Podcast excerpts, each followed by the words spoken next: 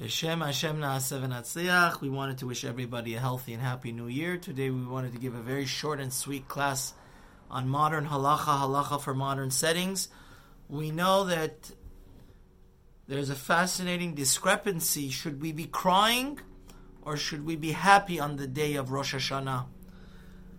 Our Ge'on Uzenu, Harab, Ovadia Yosef in volume 2, Yechaveh Da'at Sefaradi Tahor, Siman 69 deals with it, and he says basically, after the Jews returned to the Holy Land of Israel for the construction of the Second Temple, that messianic figure was Ezra.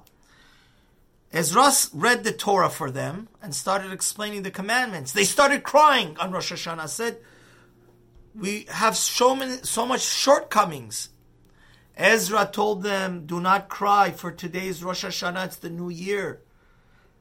Go eat fatty foods, drink sweet drinks, and do not mourn. And it says you should send food gifts to the people that do not have.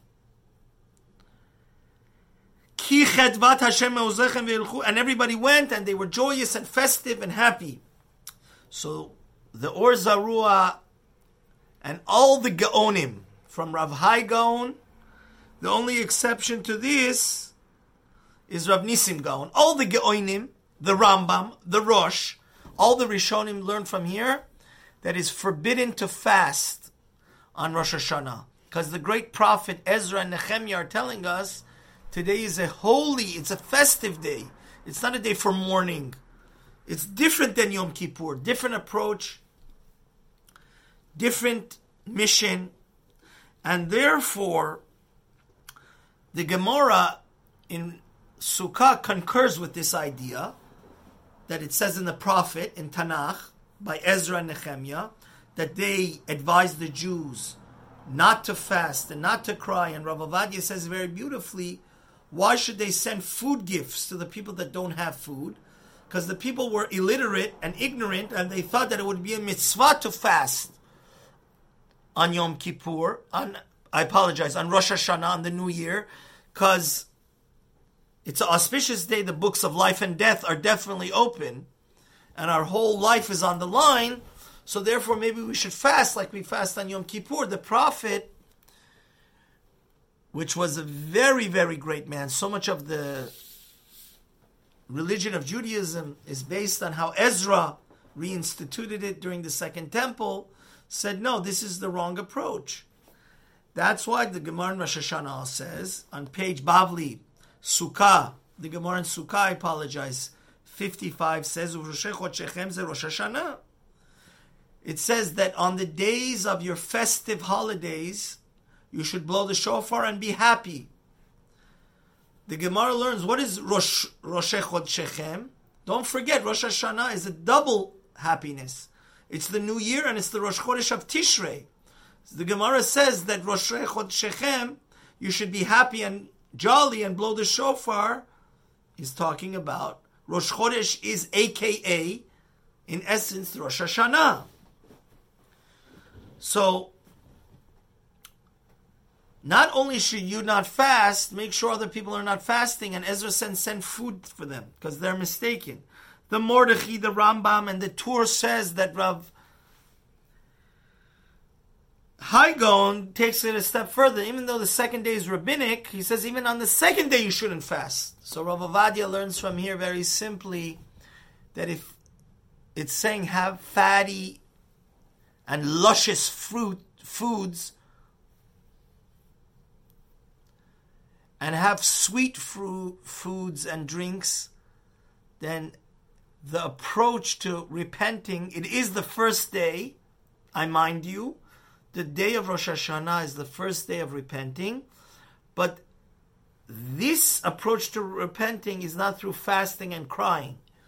So Rav Ovadia says that it's very clear from here that he brings from many different sources that it's better to pray in a happy tone.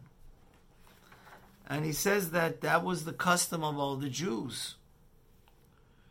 And of course, it's an auspicious day. The day, the books of death and being alive are upon us, so we definitely should not fool around and be very serious on Rosh Hashanah.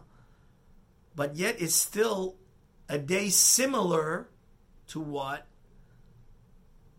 Pesach and Shavuot.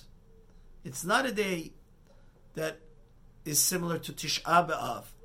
So therefore, the Arizal says a whole different approach. The Marchuz says that the Ari, and I'm going to read for you verbatim what the Arizal's custom was on Rosh Hashanah. He would cry very much during his prayers on the Jewish New Year.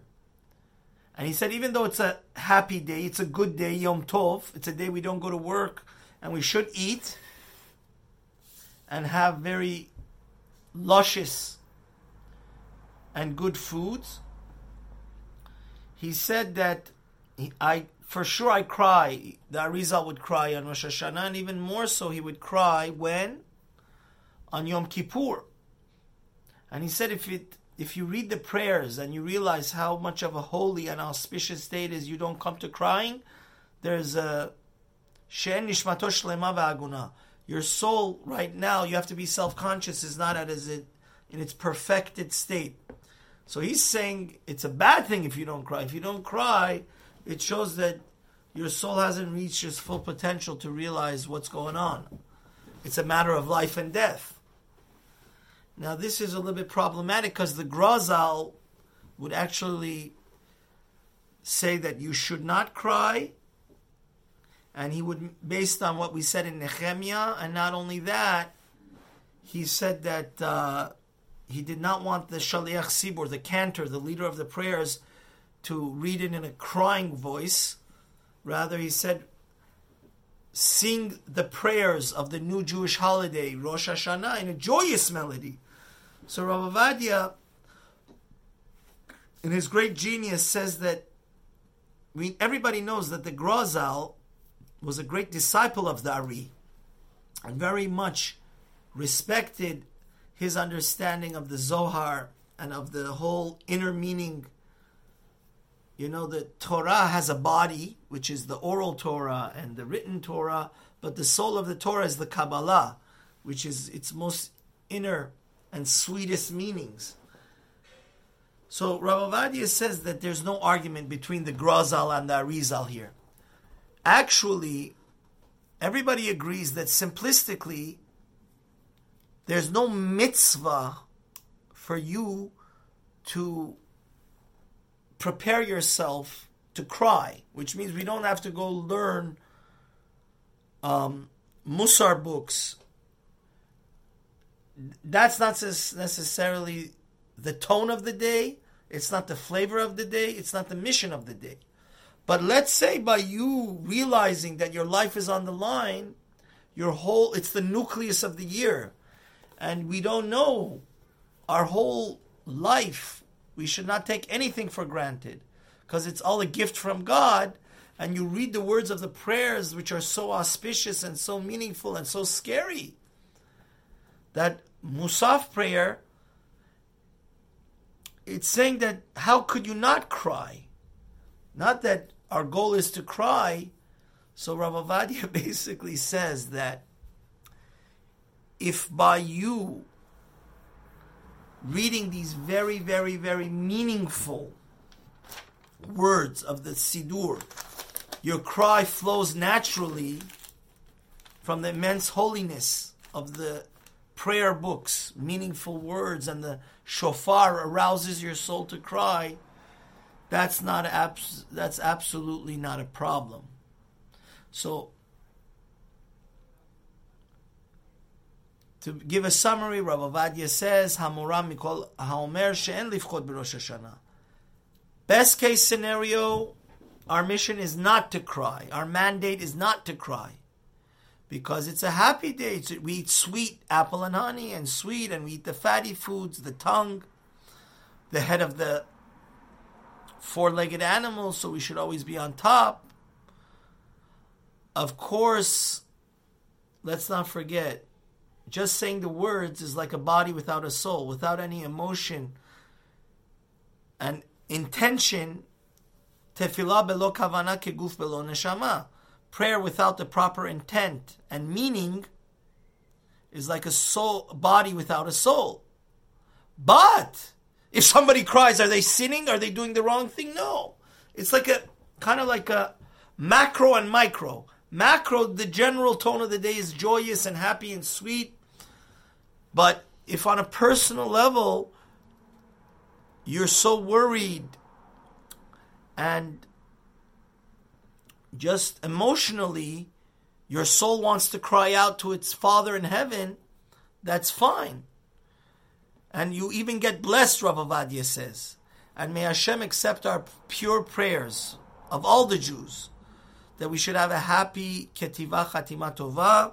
And I just wanted to say that Rabbi Cheskel Sarna, the great Chevron of Rosh Hayeshiva, says it could be the reason why we're not the mandate of the day, which is the opposite of Kippur. Kippur, it's brought down that you should specifically cry, because when you confess your sins. But we say Avinu Malkeinu. So Rosh Hashanah, we're making God our King, and Shofar has to wake us up to say, hey, this world, it has a great, great, great, all powerful and all merciful and all knowing King, and you better be obedient and follow him exactly and precisely, no joking around. But he's still our Father. So before he's our King, he's our Father. So that's why a father always is going to, even if the father is the is your king, because you're the prince, but the father is going to have a lot of compassion for you.